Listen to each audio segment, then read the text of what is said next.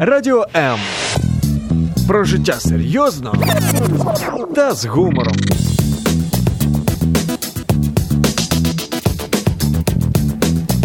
Радіо М.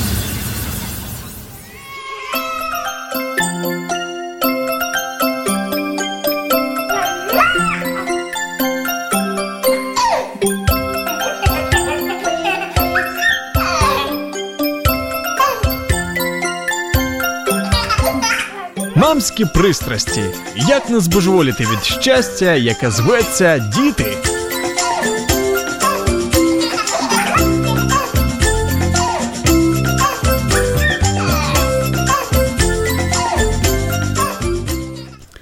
Британские исследователи пос- подсчитали, что женщины отдают около пяти лет своей жизни тревожным мыслям.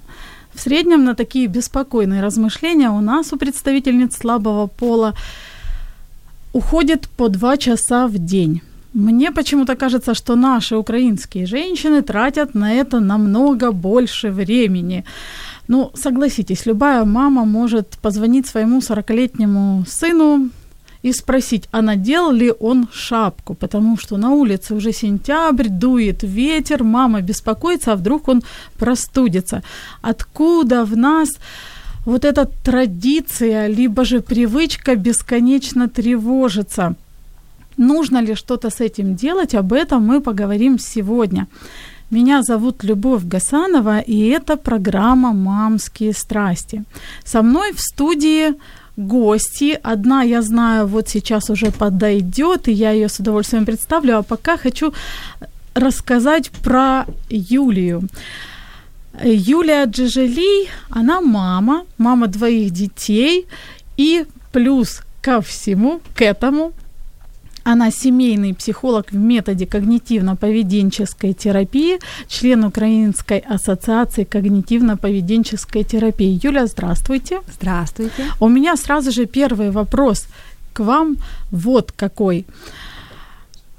Мамам-психологам вот тревога и тревожность, она вообще знакома или же все земное чуждо эмоционально зрелым личностям?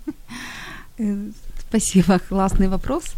И, конечно же, я думаю, что всем людям на Земле э, присуща тревога как эмоция, и с одной стороны она нам помогает, э, и ну, во многом помогает, и это то э, чувство, которое нам вообще, в принципе, помогло выжить миллион лет назад или 10 тысяч лет назад в тех условиях, когда мы еще жили в пещерах, когда в пещеры могли ворваться медведи э, в любой момент. Ну, сейчас да. тоже могут ворваться медведи.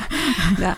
Сейчас э, актуальная ситуация все-таки изменилась. Мы живем в квартирах, где ну, относительно безопасно, но наш мозг э, в результате эволюции все же ну, заточился на то, чтобы переживать эту эмоцию тревога. Угу. Ну, то есть вам это не чуждо? Конечно. Знакомо, же, да. да. Уже угу. хорошо, потому что обычно мы представляем психологов как людей, которым все земное, вот все наши переживания э, чужды, потому как они уже отработали, поработали над собой и не страдают от таких проблем. Вторая наша гостья – это Алина Клименко, мама двоих детей, журналист, редактор журнала «Вива». И Алина говорит, что знает, что такое тревожность. И вот шесть лет назад, когда у нее появился первый ребенок, она как начала тревожиться и до сих пор не отпускает. Алина, здравствуйте. Здравствуйте. Не отпускает до сих пор? Нет, не отпускает. Ну, из хорошего я, наверное, учусь смиряться с тем, что, наверное, это и не, и не должно отпускать. Ну, скажем так, она и не должна уйти вообще. Вот да. единственное, это моя такое мое достижение. Классно. Я думаю, что мы еще поговорим о том, вообще должна ли она уходить и нужно ли с ней бороться, как с явлением, или же все-таки как-то с ней лучше подружиться и договориться, и возможно ли договориться. Наши дорогие радиослушатели, есть ли вам что сказать по поводу тревожности? Насколько вы тревожная мама?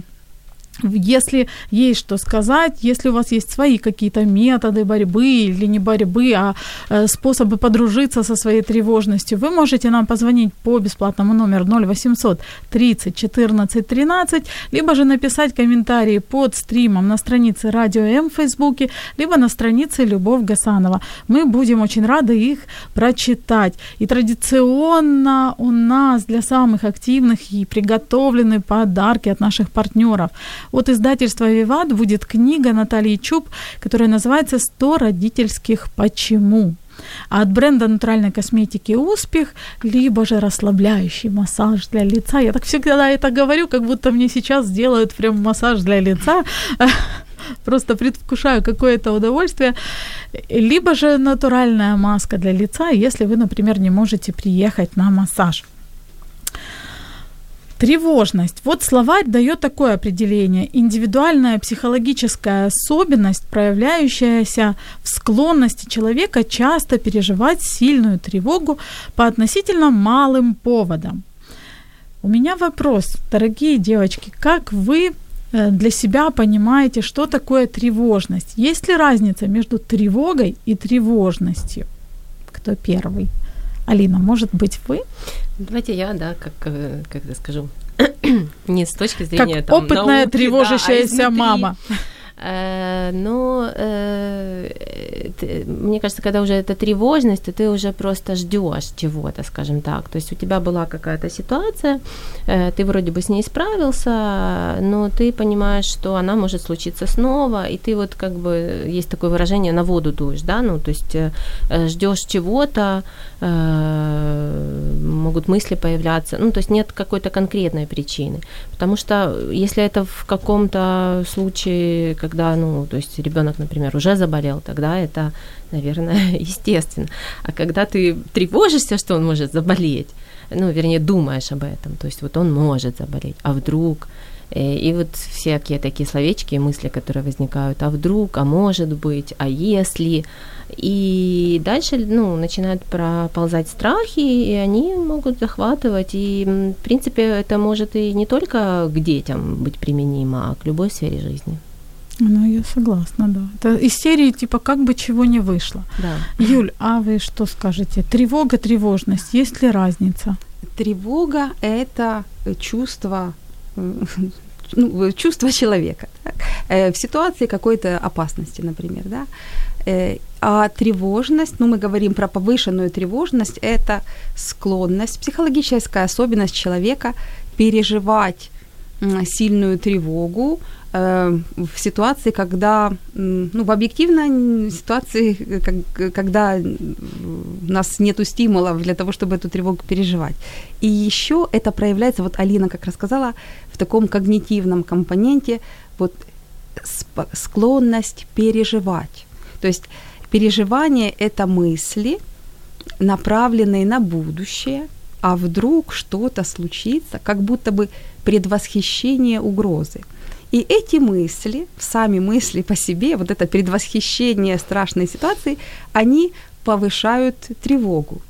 При повышенной тревоге мозг начинает еще больше э, продуцировать вот этих вот переживаний и снова тревога поднимается. И это, по сути, замкнутый круг, и в этой ситуации часто мы говорим о повышенной тревожности.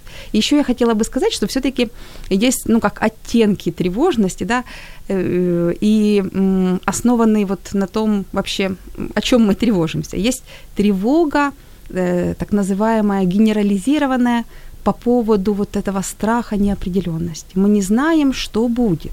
Не знаем, что будет потом, завтра, через час и так далее. А так хочется. Хочется контролировать. Да. Э, э, и вот э, не имея толерантности к неопределенности, вот эти переживания нам кажутся, они нам помогут с этой неопределенностью справиться. Да?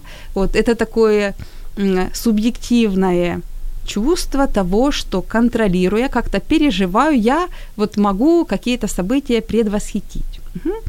С другой стороны, у нас еще вот тревога может быть, особенно касательно мам, основанная на страхе оценки еще, да, то есть как, ну, осудят ли меня здесь в обществе, вот, ну, такие немножко разные оттенки, не, э, тревога, связанная с неопределенностью и со страхом осуждения. Ну, в общем-то, больше вот про вдруг заболеет, а вдруг что-то, вот то это все-таки э, связано с неспособностью толерировать неопределенность. Мне нравится это выражение толерантность к неопределенности. Можно ли ее выработать, мы об этом поговорим еще чуть позже. Вот если, например, классифицировать людей по уровню тревоги, я бы разделила на две категории. Ну так жестко, грубо, конечно, может быть не совсем правильно, на черное и на белое а может и ну, без цвета будем. А, есть люди, которые, вот кажется, они способны не терять самообладание и здравый смысл даже в самых вот таких, ну, экстренных ситуациях. Они включают голову, они действуют, и, может быть, потом, конечно, они нервничают, но вот само спокойствие. А есть люди, которые, как мы уже говорили, что еще ничего не произошло, а человек уже в панике ищет валерьянку, валидол или еще что-то там, что может помочь. Юля, у меня к вам вопрос как к профессионалу. Есть ли какое-то научное или какое-то разумное объяснение вот такому явлению? Почему одним людям нормально, то есть они способны себя контролировать, держать в руках, а другим вот, ну, просто еще ничего не случилось, уже в обмороке лежит человек? Конечно же, есть. И в первую очередь я хотела бы сказать, что все-таки э, индивидуальная особенность каждого человека справляться со своей тревогой разными способами, способами это все-таки континуум. Да? То есть есть люди, которые чуть больше тревожатся, чуть меньше, те, которые сильно, или те, у которых есть генерализированное тревожное расстройство, или какое-то там расстройство из тревожного спектра. Все-таки это такой континуум. Да? И определяется это несколькими факторами, и, конечно же, первый биологический. Вот. Я уже говорила о том, что эволюционно у нас у всех вот есть кнопочка тревоги, она красиво называется амигдала, миндалевидное тело. Это как вот это э, сигнализация у скорой помощи. Mm-hmm. Да? Э, и у нас есть вот эта вот индивидуальная биологическая особенность. Э, вот, есть люди с более чувствительным темпераментом, сензитивным темпераментом, которые на слова такие, чувствительный темперамент, которые на какие-то минимальные раздражители может вот так вот сильно реагировать вот эта кнопочка э, СОС, да, кнопочка тревоги. Вот есть люди, которые менее склонны вот так вот э, реагировать, да, то есть кнопочка тревоги, вот она так не включается. Можно еще там метафору такую, как антивирус у, у компьютера, да, есть антивирус, какой бы файл ни открыл, все время выскакивают вот эти окна, СОС, тревога, тревога, опасность, опасность. Да, есть люди, у которых она не выключается, эта кнопочка. Вот, э, и хорошая новость, да, эволюция, ну, мы э, вот имеем, скажем так, побочные эффекты нашей эволюции. Все-таки тревога, нам нужна была в первую очередь для того, чтобы вид продолжался. Ну, продолжение вида, да. Вот. Выживут, в принципе, самые тревожные, если они живут в джунглях или в лесу. Ну, тревога uh-huh. и сейчас нам, в принципе, помогает, да, да справиться. Да, да. И в этом ее польза неоспоримая. И э, второй, вот я, я вернусь еще к тому, что, что все-таки есть и польза, и вред. Э, и второй фактор, ну, кроме биологии, да, хорошая новость про то, что, э, про то, что мы все-таки до какой-то степени можем вот эту биологию прокачать, да. Mm-hmm. То есть каждый раз сталкиваясь я, да, с тем, сказать, что... что... Хорошая новость, наверное, то, что я знаю, где эта кнопочка, нажать. Вот, э, то есть если мы сталкиваемся с теми ситуациями, которые нас пугают, да, то через какое-то время и э, не используем какие-то способы для того, чтобы снизить свою тревогу, то мы через какое-то время все-таки не будем бояться того, что ну, что мы видим там или что мы думаем, что может произойти. Но вот, это да. уже мы говорим угу. о способах, да? Да, да. Угу. И, и дальше еще вот хотела сказать про все-таки особенность воспитания. Да? На каждого человека, если мы говорим о маме, это уже взрослый человек, все-таки влияет э, то, как человека воспитывали, в какой семье он рос, э, насколько были удовлетворены базовые потребности, например, в безопасности или mm-hmm. в автономии. Э, и, то есть, насколько, ну, там, родители поддерживали, был ли развод в семье, или были ли какое-то, ну, э, критическое событие травмирующее, да, то есть вот такие вещи, они тоже как активизируют вот эту кнопочку тревоги, эту сигнализацию. И у нас развивается тоже склонность, собственно, ну, тревожиться о том. Но если честно, мне иногда кажется, что э, тревожность это вот наша какая-то на, как национальная черта. Вот маме ей как бы положено тревожиться, она должна беспокоиться, потому что если мама не беспокоится, она плохая мама. Плохая что мама, это да. такое? Недостаточно вообще? сильно Да. Алина, вот Да. вы шесть лет назад как начали тревожиться, о Да. чем вообще вот больше всего беспокоитесь и А тревожитесь? я вот вспоминаю, я думаю, боже, о чем же я тогда начала, начала тревожиться? А, наверное, я во время беременности начала тревожиться. У меня были, э, ну, как бы не очень хорошие результаты скрининга а, очередного, и э, я столкнулась с такой ситуацией, что врачи, которым говорили, ну, как бы, ну, вот у вас есть проблемы, ну, как бы вот, м, ну, как, ты сталкиваешься с ситуацией, которую ты не можешь, э, ты не можешь знать, это будет или нет, ты не можешь на это повлиять, э, по большому счету.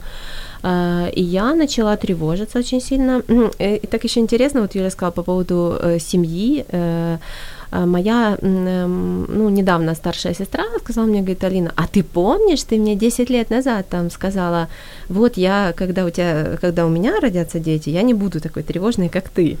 Я думаю, боже, это я такое сказала? Как я могла? Да, как я могла. Но я действительно так думала. То есть я вот э, смотрела, как она тревожится очень сильно, и как, ну, насколько тяжело находиться рядом. То, что ты не можешь помочь, по большому счету, э, ну, у меня не находилось лично у меня там слов, как ее успокоить. Э, И я вот наблюдая это, думала, что нет, у меня такого не будет. Вот я же все могу, я решу, еще что-то. Ну, я думаю, что как это, ребенок может быть такой точкой, как бы ахиллесовая, ахиллесова пята, да, да, да, да. то есть ты такой весь ахиллес, а у тебя вот есть такое, что ты Бац. да, бац, и включилась. Э, Началось во время беременности, потом э, роды как-то не очень для меня хорошо прошли, э, мне было так, ну, сложно этот весь процесс. Потом вот я вот что-то, ну, как я тревожилась, я помню, я классически тревожилась, слушала там, дышит, ой, не дышит, дышит. Э, Потом э, я боялась э, заходить в аптеку, я помню, была зима, и какой-то вирус, и вот эти грипп там и так далее. Ты, ну, а ты же как бы, ну, где ты находишься, дома, да, то есть у тебя есть что, какие каналы связи в основном, это интернет, телевизор, то есть я, хотя я не смотрела телевизор никогда особо, но оно начало проникать.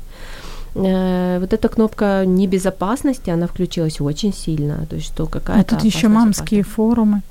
Я никогда на них не была. Э, Я потрясаюсь силе этих мам, которые могут там находиться, выживать и, в принципе, жить еще дальше жизнью какой-то нормальной.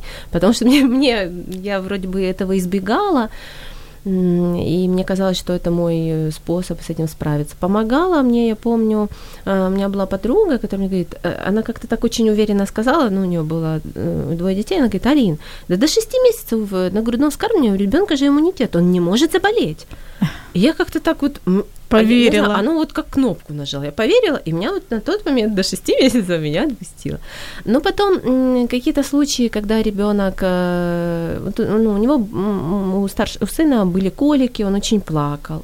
Я очень переживала, то есть, да, ну, как бы старалась помочь, и говорят, что это нужно время просто пережить. Но когда ты сталкиваешься с ситуацией, что ты не можешь на это повлиять, вот ты не можешь унять эту боль. Ну, как бы ты делаешь все возможное. Ты там капельки, пеленочки, э, э, там, господи, как это называется, утюг гладишь, чтобы тепленькое приложить.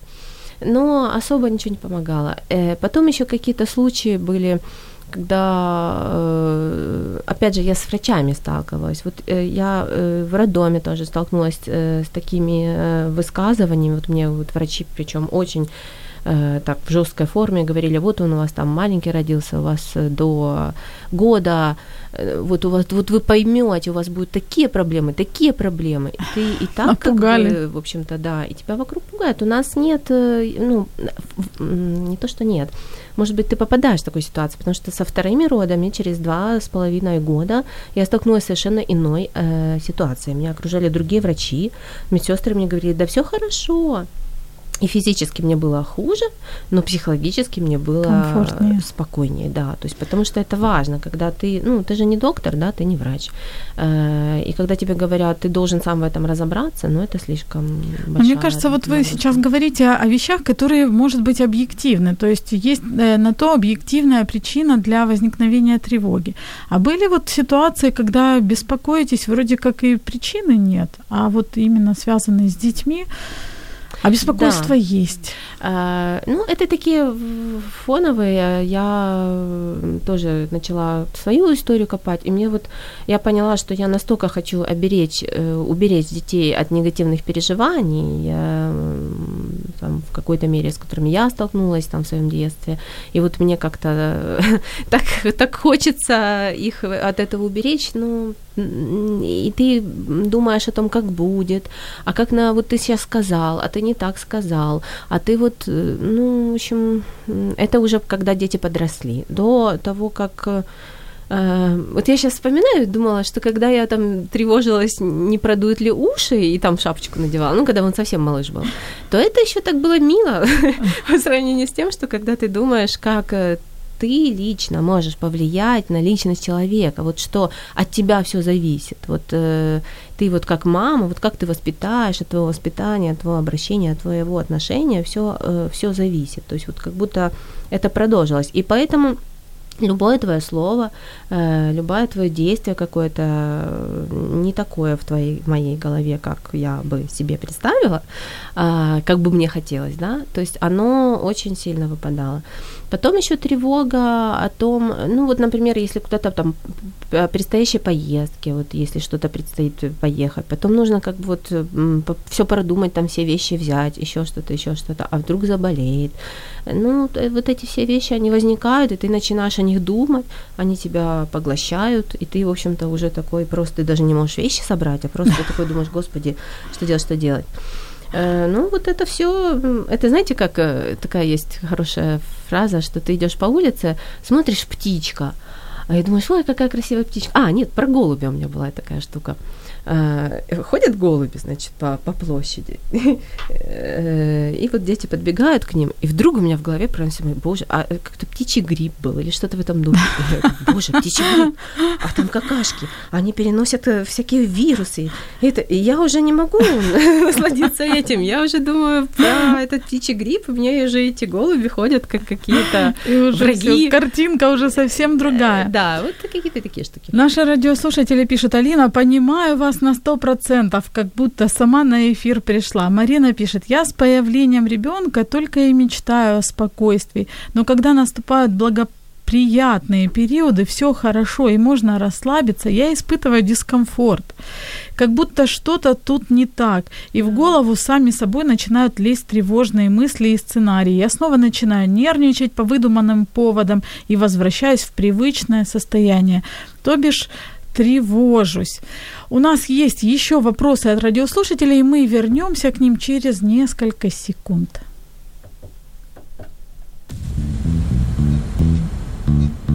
Радіо М. Про життя серйозно та з гумором.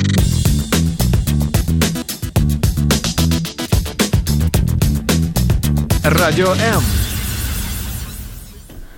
Это программа «Мамские страсти», и сегодня мы говорим о тревожности, о том, нужно ли что-то с ней делать или, в общем-то, не нужно, и как часто нужно носить свою шапку и шапку для ребенка, чтобы он, не дай бог, не заболел. Есть у нас вопрос от э, радиослушательницы Ксюша пишет, Ксюша Харольская. По-моему, излишняя тревожность матери передается и детям. Чего ожидать, то и происходит. Часто такая тревожность перерастает в гиперопеку, чрезмерный контроль, и это только вредит детям. Так ли это? Юль, что М. скажете? И Ксюша Как про профессионал. Действительно, вы правы.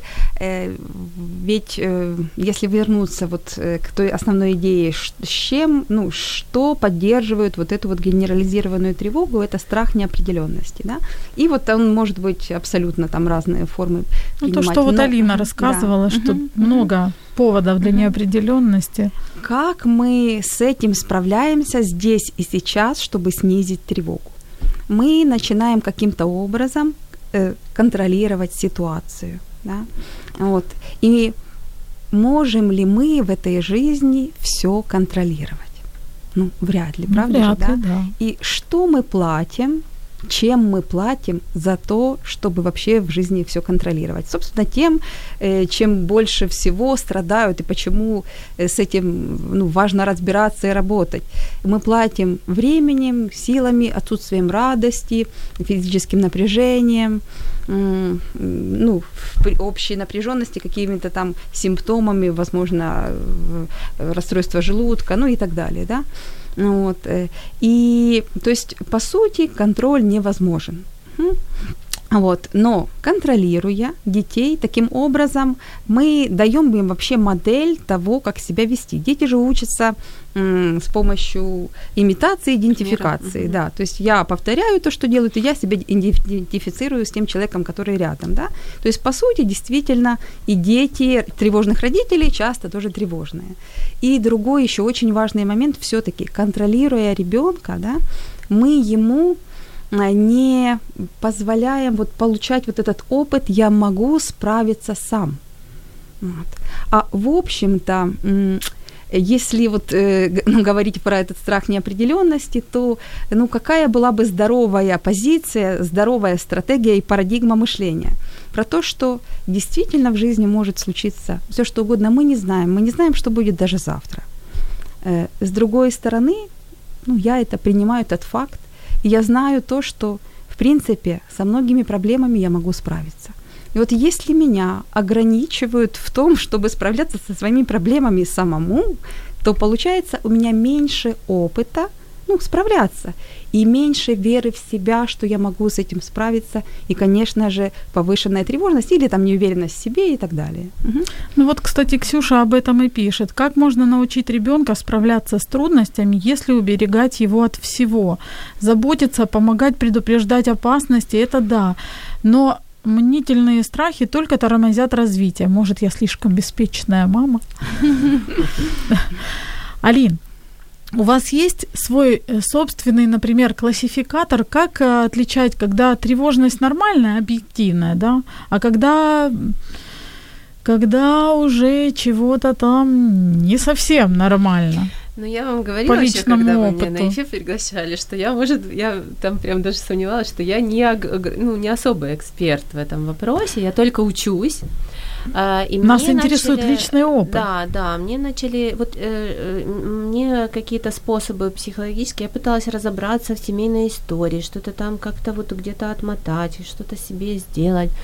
Мне становилось только тревожнее, а, потому что я думала, боже мой, как оно все на все влияет. Э, Мне помогают такие очень простые вещи. Например, там тревожусь, что поеду в поездку, а вдруг ребенок заболеет. Я сажусь и пишу себе список лекарств. Ну, вернее, он у меня уже есть, там уши, там такие лекарства, глаза, там такие лекарства, там то-то, такие лекарства. Это при том, что э, у меня не было дома лекарств вообще раньше. Ну, то есть я не из тех людей, кто, э, ну, там, знает, что от чего и так далее. А, Я пишу этот список, закрываю его и говорю себе, все будет отлично.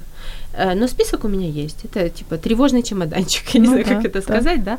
Такая штука. И я поняла ее, я только начинаю ее понимать, это что это такое. Потому что э, когда я думаю, о боже, мне там миллион дел, мне нужно там ребенку купить одежду, мне нужно что-то с работы решить, мне нужно там э, э, приготовить, купить продукты, ужин. И вот оно все в хаосе, в хаосе, в хаосе. Э, Помогает, конечно, такая штука, как вот ре- реструктуризация э, и ну такое в голове разложить по полочкам. Ну, есть люди, и часто это творческие люди, которым это сложно сделать, потому что они в потоке, в процессе в каком-то, ты вот где-то увлекся, и ты параллельно вести дела, это сложно. Есть люди, которые гораздо более э, четкие, структурированные. Да, у них тоже есть страхи. А я еще хотела сказать, девочки, такую штуку огромную. Я поняла, что от чего моя тревога росла. Мне казалось все время, что со мной что-то не так. Вот я же должна быть такой сильной, классной мамой, стабильной. Вот если я буду тревожной, мои дети будут тревожные. Вот если вдруг у меня там депрессия, все, все, все пропало. Жизнь закончена. Дети это чувствуют, они так и себя ведут, потому что это я.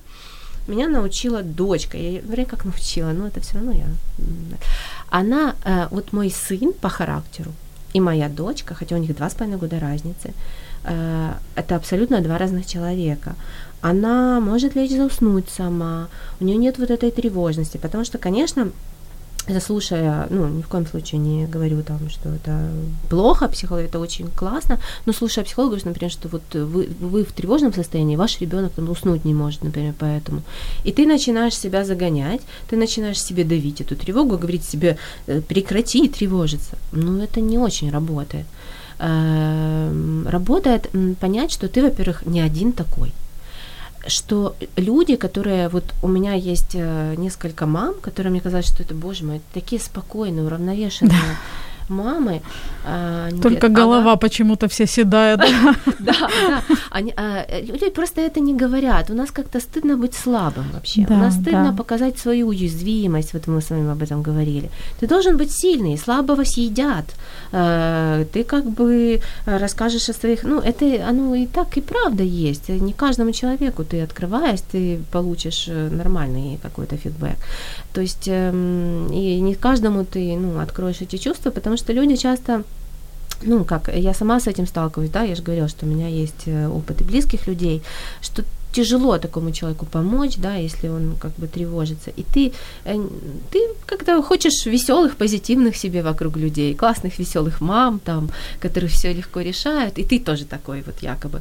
Э, и то, что ты себе это запрещаешь, и то, что ты, ну, вообще нет даже такого позволения. Вот я не знаю, по крайней мере, у меня так, может, это в моей голове, вокруг, в окружении, то, что я вижу. Все все равно стараются создать картинку, да, это как вот соцсети, э, никто же не показывает э, что стоит за этим решением, да, то есть есть э, какое-то классное, вот, я, например, квартиру купил, боже, какой ты классный, крутой, молодец, а кто там рассказывает, что ты там сомневался, боялся там или еще что-то, что тебе для Тревожился. Да, тревожился. Поэтому, мне кажется, позволение себе этого, это вот уже такой шаг, а потом вот как-то по капельке, по капельке, э, что помогает? Вот эти, ну, да, какие-то списки писать, но, опять же, это так, ну, как Юля говорит, для меня это тоже такая, пока я смотрю на эту глыбу, вот э, то, что неопределенность, и нужно ее вот эм, принять, ласково на нее смотреть. Думаю, как же на нее, как же ее полюбить? Толерантно. Да. Юль, а вот э, действительно вопрос такой, нужно ли с ней бороться, или же нужно принять эту тревожность? Э, и принципе, ну, как слово бороться, э, я бы, ну, здесь не употребляла. Да, мне что, тоже, если честно, не очень нравится. Да, потому что, э, ну, я даже хотела бы рассказать, э, то есть, что вообще происходит во время того, вот, вот этих нескольких типов тревог, тревожности, и, в общем-то, сразу, что вот с этим делать и как. Давайте, да. да. Вот, опять-таки, Алина только что говорила о такой вот тревоги, связанной с оценкой окружающими, да, то есть угу. и себя самой. Себя самого, да, это самое да. главное, угу. потому что мы, мы же себе да. представили, угу. какой я буду мамой, например. Я себе очень и, четко представила. И, Идеально, конечно. И здесь, э, если так вот э, идти глубоко, да, то если мы не переживаем в своей жизни вот этого опыта безусловного принятия, ну, а мы, в принципе, не переживаем, знаете, э, опыт школы даже там, да, вот ты молодец, только если там пятерки, ну, и, и так далее. Э, вот, э, то есть, то мы часто, ну, у нас вот э, нету принятия своей ценности, есть какая-то самооценка. Я сама, у меня самооценка повышается, если там есть печеньки какие-то, которые там, если печеньки забрали, самооценка падает, да? Ну вот, и вместо самооценки... Ситуативная да, такая да. самооценка. То есть, и она вот условная, условная. А у нас все-таки у каждого есть эта безусловная ценность. И каждый из нас не идеальный, уязвимый, там, не, не, не, ну, там, не какая-то там супер мама, вот та, которая в Инстаграме, да, это ну, нормально, это окей. И даже если я не супер идеальна, и даже если я делаю ошибки, это нормально. Стопроцентный стандарт в этой жизни недостижим.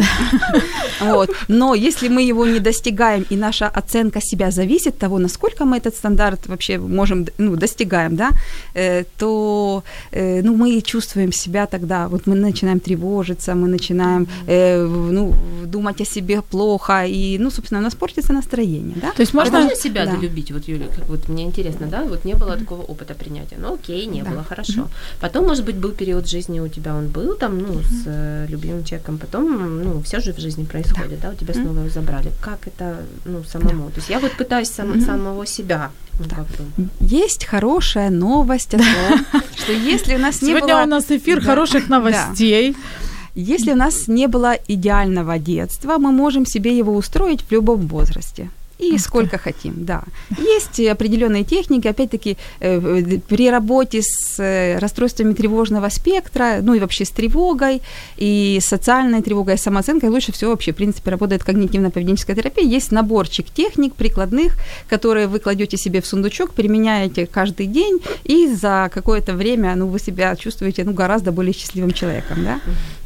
Отлично, это очень классная новость о том, что у нас может появиться такой сундучок, сундучок, куда мы можем положить разные техники. И я попрошу Юлю рассказать об этих техниках буквально вот через несколько секунд.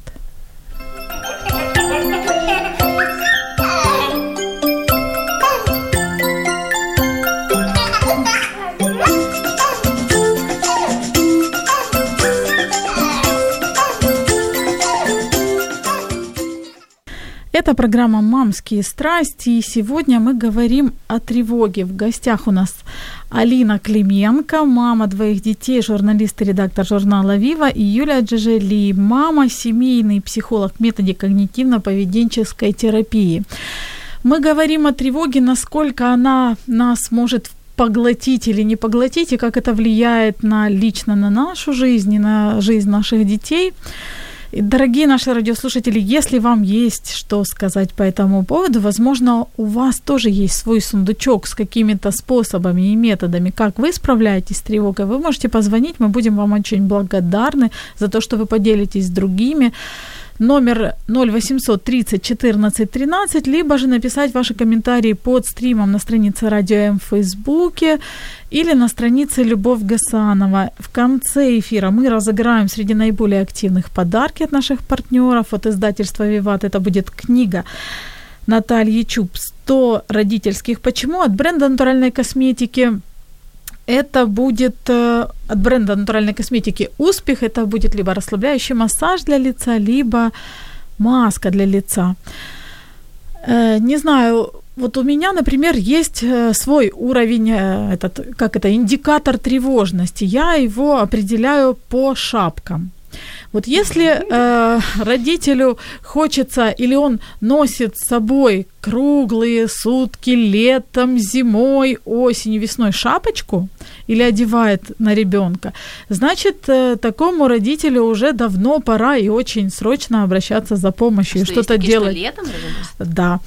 Вот, э, надо, значит, срочно бежать за помощью. Если родитель носит с собой шапочку, начиная от сентября до, например, э, конца мая, то, возможно, надо бежать, не бежать за помощью, а так еще подумать о помощи, либо же дождаться, когда уже вам захочется и летом носить шапочку, и тогда уже срочно бежать за помощью. Есть мамы, которые одевают шапочки в сезон, когда это необходимо, есть мамы, которые, наверное, вообще не одевают. Я, кстати, не знаю, что делать в таких случаях, когда совсем э, все равно. Э, вот, Юль, э, вопрос когда действительно нужно что-то с этим делать? Есть ли какие-то признаки, по которым мама должна понять, так, у меня уже тревога зашкаливает, и надо вот как-то что-то, какие-то вот методы искать и способы с ней справляться? Конечно же, первый критерий – это, в принципе, качество жизни. С одной стороны, тревога вообще нормальная часть нашего существования, но с другой стороны, если это влияет на мои отношения с детьми, э, с мужем, да, потому что если я тревожусь, то я там еще буду звонить и мужу 15 раз в день или детям, которые в школе. И спросить, да? а делал ли муж шапочку? Да, то есть насколько это вообще влияет на мою жизнь и на взаимодействие с окружающими э, близкими людьми, не является ли моя тревожность для нашего общения э, проблемой. И, конечно же, более такие специфические факторы, критерии – это склонность переживать по многим поводам, э, ну, с точки зрения объективным, ну, незначительным, да, это напряженность, невозможность расслабиться, отсутствие радости – да, потому что когда мы тревожимся, у нас меньше возможностей вот испытывать эту радость. Да, мне и... кажется, как-то mm-hmm. да, ты либо в страхе будешь, либо, что говорится, mm-hmm. в любви. Я думаю, что это за красивые слова такие, да. Либо ты боишься, либо ты расслабленный. Э, и опять-таки какие-то физиологические симптомы, э, ну, если все время работает вот эта реакция «бей, беги, замри», тело напрягается, есть специфические, ну, э, специфические симптомы физиологические тревоги, тревоги, ну, тоже это как человеку с этим не очень ну, комфортно, комфортно жить, да. Вот, то есть вот эта общая трев... Э, склонность по многому переживать по пустякам, взаимодействие с окружающими, моя напряженность, э, а, расстройство сна – еще вот такой mm-hmm. очень важный фактор. Если это тоже влияет, я не могу уснуть, потому что долго переживаю там э, перед сном, и это влияет ну, на то, как я усыпаю. То есть вот все это связано с моим качеством жизни. Угу. То есть если да, влияет, мне, то, конечно же, я, кстати, я вспомнила, что да. когда вот был маленький сын, да, он же плохо спал, там колики то, и я не могла заснуть днем, когда он спит. Э, причем я уже и грелку себе клала, и что я только не делала. Я применяла тысячи каких-то способов, но я не могла уснуть с ним. Почему это было мне... Ну, мысли какие-то одолевали, это да? Это Или не просто... мысли, это какое-то состояние, ты думаешь, так, у меня есть два часа, вот он уснул, но я все равно, он сейчас, ну, потому что ты в любой момент понимаешь, что он, в принципе, в любой момент проснется, да, потому что вот с дочкой она усыпала, и как-то вот э, она спала, и ты такой, знаешь, Можно расслабиться. вот спит, и ты сам расслабился, а тут ты в любой момент что-то произойдет, ну, а это как бы происходило, и оно накап... ну, и я хочу сейчас сказать, что оно накапливается как-то, я не знаю, как это объяснить, а, мудрыми словами, но, грубо говоря, если с тобой часто что-то происходит, ну, например, там, да, там ребенок просыпается каждые 15 минут там, или ночью, то есть ты уже, как ты можешь уснуть, э, то есть ты понимаешь, я помню эти мысли тоже, когда я начинаю спать, думаю, господи, какой смысл усыпать, если он сейчас проснется через 40 минут, ты в каком-то таком этом проснешься, ну как, что, как себя расслабить? Я поняла, что, кстати, еще вот такой, что мне кажется для мам, потому что это такие слова очень классно, когда есть помощь, когда есть человек, который подстрахует э, и скажет, все в порядке, ты спи, если проснется, я возьму, потому что если ты один на один с ребенком, вот это повышает по моему мнению, а, тревожность. Эм, Один из факторов, в общем-то, да, ну, то есть это да, изоля... ну, конечно, ответственность, даже. ну там, Отве... да, единоличная да, ответственность, да, да, да, да, да. Угу, да. потому что, угу. а, я думаю, а вдруг я усну и он там, ну что он там, ну, ну хотя с другой стороны, что там может случиться, ну это, это как бы ты, когда в этом процессе, это не объяснимая вещь, ты себе объяснить-то особо не можешь, ты просто понимаешь, что а, ты сейчас один и вот, э, ну, тебе нужно быть э, в тонусе. Мне кажется, с рождением ребенка у мамы как включается вот этот э, тумблер, что повышенная ответственность, да. и все. И мама вошла в этот режим и погнала. Что с этим делать? У нас на самом деле не так много времени, поэтому давайте говорить да. о том, что с этим можно сделать. Э, и опять-таки вот э, два направления, да, вот э, связанные с общими вот этими переживаниями, и второй связанный вот с самоценностью. Первое – это все-таки принять то, что тревога – часть жизни, нам не нужно от нее избавляться в принципе. Mm-hmm. Да? Второй момент – принять эту парадигму того, что мы не знаем, что будет. Да? И, если уже так более практично, промониторить свои методы контроля Да, и методы контроля, э, они могут быть, знаете, такие, там, если я надену зеленое платьице, то все будет хорошо, там, да, ребенку там, например. Ну, как бы влияет ли это на то, что действительно все будет хорошо? Нет, конечно, да. То есть э, метод, ну вот э, такими способами могут быть, например, э, когда мы просим заверений. Скажи мне, что все будет хорошо. Скажи мне все, что будет хорошо. Все, то, будет хорошо, что да. снижает тревогу здесь и сейчас – или контроль, или избегание, или заверение, или амулеты от тревоги, там, не знаю, все то, что снимает тревогу здесь и сейчас, в долгосрочной перспективе, это повышает, в общем-то, тревожность. Вот это для меня было откровение, потому что э, я действительно избегала. Ну, как бы я хотела Но избежать ситуации. Большинство нас так э, действует. И мне казалось, что я, ну как, это же нормально. И для меня вот это стало откровением, что в, это, ну, в итоге повышает. Ты как будто справился в моменте, там сам себя убедил, уговорил или избежал чего-то, там не пошел или еще что-то. Но в долгосрочной перспективе оно действительно растет. Второй еще момент, да, вот мы много говорили сегодня о переживаниях, а вдруг, а заболеет, а что-то случится и так далее. Собственно, переживания – это мысли, направленные на будущее, да, переживая, ну, по сути, переживание это тоже как тут э, избегающее поведение, переживать чувство тревоги. То есть вместо того, чтобы сталкиваться с э, реальностью жизни и переживать чувство тревога, мы начинаем переживать. Угу. И таким образом не получаем вот этой вот обработки эмоционального опыта правильной, да, и по сути тревога начинает циркулировать. Поэтому что делать? Да, да значит, Конкретно если сейчас, вот так, да, э, с переживаниями, вот буквально через минутку я расскажу отдельно, что делать с переживаниями, да, то есть э, не прогонять тревогу, ничего не делать, не уходить в переживания, если э, я тревожусь, а именно пережить само чувство тревоги. Просто э, оно как э, листик, который плывущий, э, плыв, плывет по реке. Вот приходит, течет и растворяется.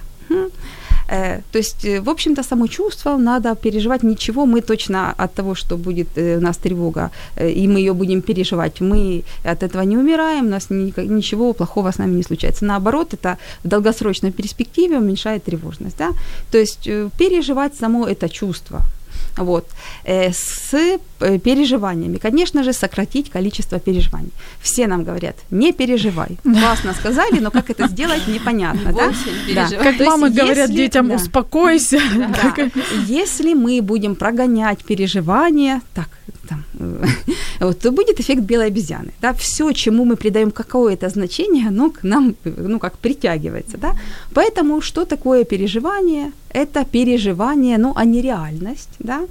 Вот. Я могу еще эти переживания профильтровать. У нас вообще такая традиция э, в нашем обществе. Если ты переживаешь, ты молодец, хорошая, значит, заботишься. Да? Да? Да. То есть вообще пересмотреть свое отношение к переживаниям, насколько они мне полезны или нет. Да? Как критерии полезности можно спросить у себя, э, насколько вообще вот тема, которой я тревожусь, она переживаю, она реальна. Угу.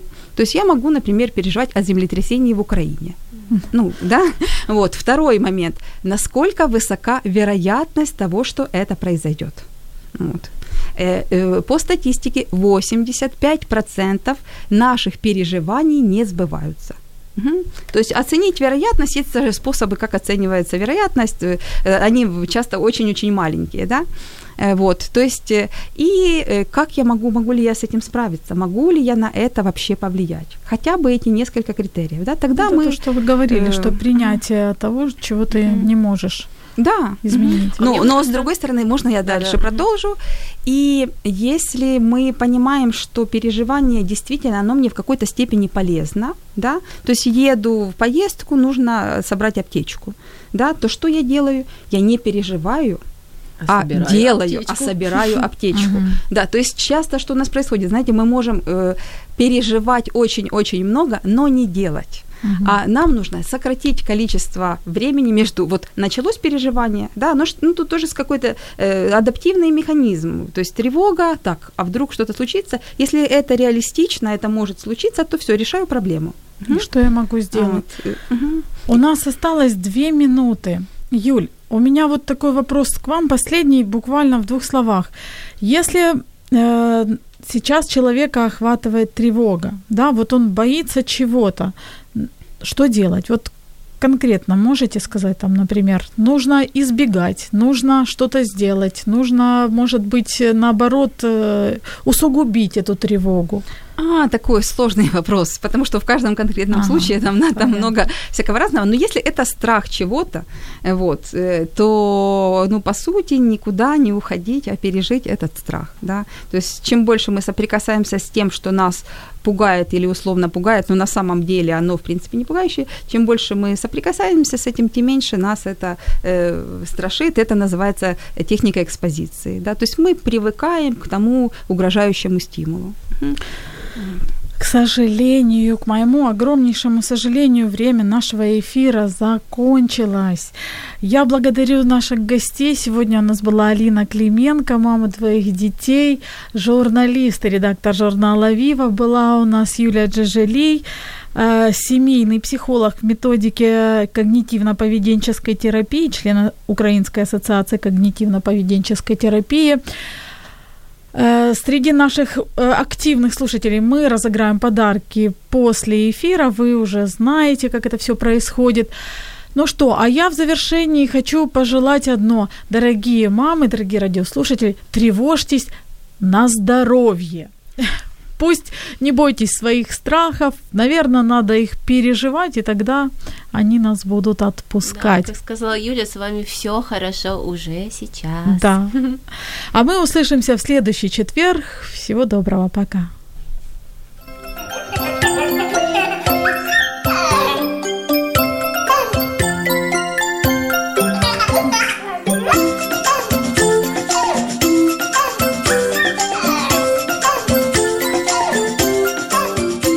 Якщо вас зацікавила тема передачі або у вас виникло запитання до гостя, пишіть нам radio.m.ua Радіо М. Про життя серйозно та з гумором.